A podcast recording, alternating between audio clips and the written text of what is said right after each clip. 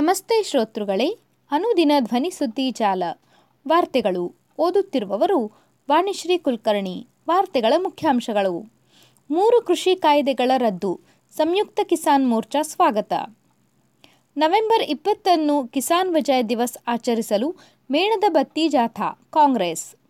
ಮುದ್ರಾಂಕ ಶುಲ್ಕದ ಹೆಸರಿನಲ್ಲಿ ಸರ್ಕಾರದ ದರೋಡೆ. ಹೈಕೋರ್ಟ್ ಕಿಡಿ. ಬೆಳೆ ಹಾನಿ ಕುರಿತು ಜಿಲ್ಲಾಧಿಕಾರಿಗಳು ಸ್ಥಳಕ್ಕೆ ಭೇಟಿ ನೀಡಿ ನಷ್ಟದ ಅಂದಾಜು ಮಾಹಿತಿ ನೀಡಲು ಸೂಚನೆ. ಡಿಸೆಂಬರ್ ಹದಿಮೂರರಿಂದ ಬೆಳಗಾವಿ ಅಧಿವೇಶನ, ರಾಜ್ಯಪಾಲರ ಅಧಿಸೂಚನೆ. ಕೋವಿಡ್ ಹೆಚ್ಚಳ, ಆಸ್ಟ್ರಿಯಾದಲ್ಲಿ ನವೆಂಬರ್ ಇಪ್ಪತ್ತೆರಡರಿಂದ ಲಾಕ್ಡೌನ್ ಘೋಷಣೆ. ವಾರ್ತೆಗಳ ವಿವರ. ಮೂರು ಕೃಷಿ ಕಾಯ್ದೆಗಳ ರದ್ದು, ಸಂಯುಕ್ತ ಕಿಸಾನ್ ಮೋರ್ಚಾ ಸ್ವಾಗತ.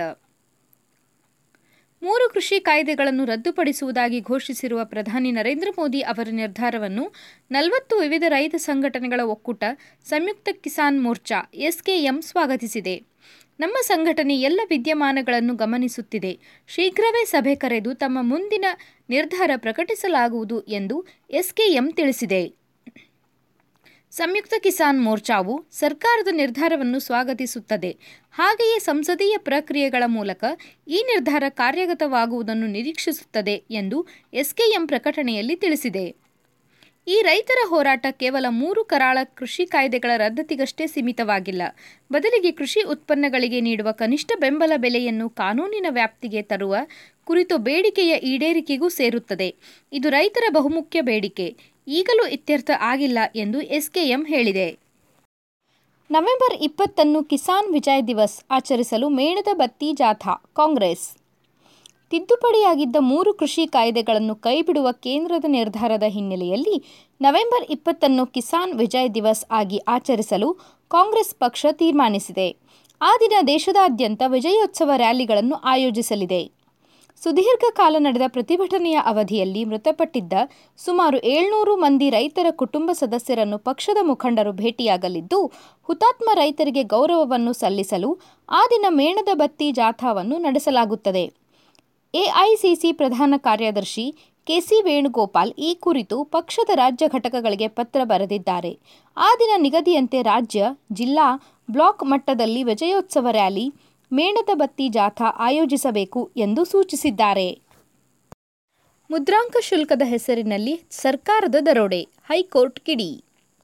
ಮುದ್ರಾಂಕ ಶುಲ್ಕದ ಹೆಸರಿನಲ್ಲಿ ರಾಜ್ಯ ಸರ್ಕಾರ ನಾಗರಿಕರ ಹಗಲು ದರೋಡೆ ನಡೆಸಿದೆ ಎಂದು ಹೈಕೋರ್ಟ್ ಕಿಡಿಕಾರಿದೆ ಹೆಚ್ಚುವರಿ ಮುದ್ರಾಂಕ ಶುಲ್ಕ ಆಕ್ಷೇಪಿಸಿ ಸಲ್ಲಿಸಲಾದ ರಿಟ್ ಅರ್ಜಿಯನ್ನು ಶುಕ್ರವಾರ ವಿಚಾರಣೆ ನಡೆಸಿದ ನ್ಯಾಯಮೂರ್ತಿ ಕೃಷ್ಣ ಎಸ್ ದೀಕ್ಷಿತ್ ಅವರಿದ್ದ ಏಕಸದಸ್ಯ ನ್ಯಾಯಪೀಠ ಅರ್ಜಿದಾರರ ಹೆಚ್ಚುವರಿ ಮುದ್ರಾಂಕ ಶುಲ್ಕವನ್ನು ವಾರ್ಷಿಕ ಶೇಕಡ ಹನ್ನೆರಡರ ಬಡ್ಡಿಯಂತೆ ಪಾವತಿಸುವಂತೆ ಪ್ರತಿವಾದಿಗಳಿಗೆ ಆದೇಶಿಸಿದೆ.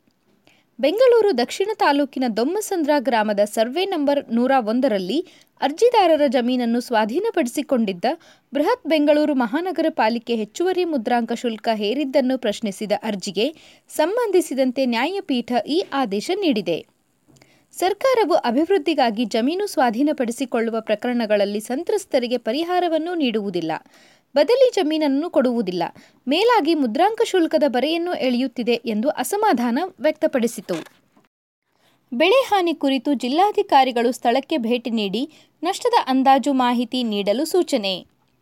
ರಾಜ್ಯದಲ್ಲಿ ನಿರಂತರ ಮಳೆಯಿಂದ ಬಹಳಷ್ಟು ಬೆಳೆ ಹಾನಿಯಾಗಿದ್ದು ಜಿಲ್ಲಾಧಿಕಾರಿಗಳಿಗೆ ಸ್ಥಳಕ್ಕೆ ಭೇಟಿ ನೀಡಿ ನಷ್ಟದ ಅಂದಾಜು ಕುರಿತು ಮಾಹಿತಿ ಪಡೆಯಲು ಸೂಚಿಸಲಾಗಿದೆ.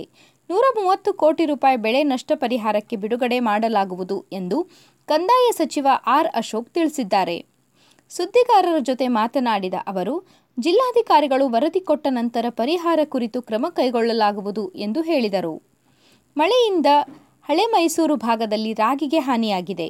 ಬೆಳಗಾವಿ, ಉತ್ತರ ಕರ್ನಾಟಕ ಭಾಗದಲ್ಲಿ ಕಬ್ಬು, ಈರುಳ್ಳಿ ಸೇರಿ ಇತರೆ ಬೆಳೆಗಳಿಗೆ ಹಾನಿಯಾಗಿದೆ. ಈ ಕುರಿತು ಪ್ರಾಥಮಿಕ ಮಾಹಿತಿ ಸಂಗ್ರಹಿಸಲಾಗಿದೆ ಎಂದು ತಿಳಿಸಿದರು. ಚುನಾವಣಾ ನೀತಿ ಸಂಹಿತೆಯಿಂದ ನಾವು ಸ್ಥಳ ಪರಿಶೀಲನೆ ಹೋಗಲು ಆಗುವುದಿಲ್ಲ. ಅದಕ್ಕಾಗಿ ಶಾಸಕರು, ಸಚಿವರ ಕರೆದುಕೊಂಡು ಹೋಗದೆ ಅಧಿಕಾರಿಗಳ ತಂಡ ಹೋಗಿ ಪರಿಶೀಲನೆ ಮಾಡಬೇಕು ಎಂದು ತಿಳಿಸಲಾಗಿದೆ ಎಂದರು. ಡಿಸೆಂಬರ್ ಹದಿಮೂರರಿಂದ ಬೆಳಗಾವಿ ಅಧಿವೇಶನ, ರಾಜ್ಯಪಾಲರ ಅಧಿಸೂಚನೆ. ಡಿಸೆಂಬರ್ ಹದಿಮೂರರ ಸೋಮವಾರ ಬೆಳಿಗ್ಗೆ ಹನ್ನೊಂದಕ್ಕೆ ಬೆಳಗಾವಿಯ ಸುವರ್ಣ ವಿಧಾನಸೌಧದಲ್ಲಿ ವಿಧಾನಮಂಡಲ ಅಧಿವೇಶನ ಕರೆಯಲು ರಾಜ್ಯಪಾಲ್ ತಾವರ್ಚಂದ್ ಗೆಹ್ಲೋಟ್ ಅವರು ಅಧಿಸೂಚನೆ ಹೊರಡಿಸಿದ್ದಾರೆ. ಪ್ರವಾಹ ಮತ್ತು ಕೋವಿಡ್ ಕಾರಣ ಕಳೆದ ಎರಡು ವರ್ಷಗಳಿಂದ ಸುವರ್ಣ ವಿಧಾನಸೌಧದಲ್ಲಿ ಅಧಿವೇಶನ ನಡೆಸಿರಲಿಲ್ಲ. ಇದೀಗ ಕೋವಿಡ್ ಪ್ರಕರಣಗಳು ಕಡಿಮೆ ಆಗಿರುವುದರಿಂದ ಬೆಳಗಾವಿಯಲ್ಲಿ ಅಧಿವೇಶನ ನಡೆಸಲು ಸರ್ಕಾರ ತೀರ್ಮಾನಿಸಿದೆ.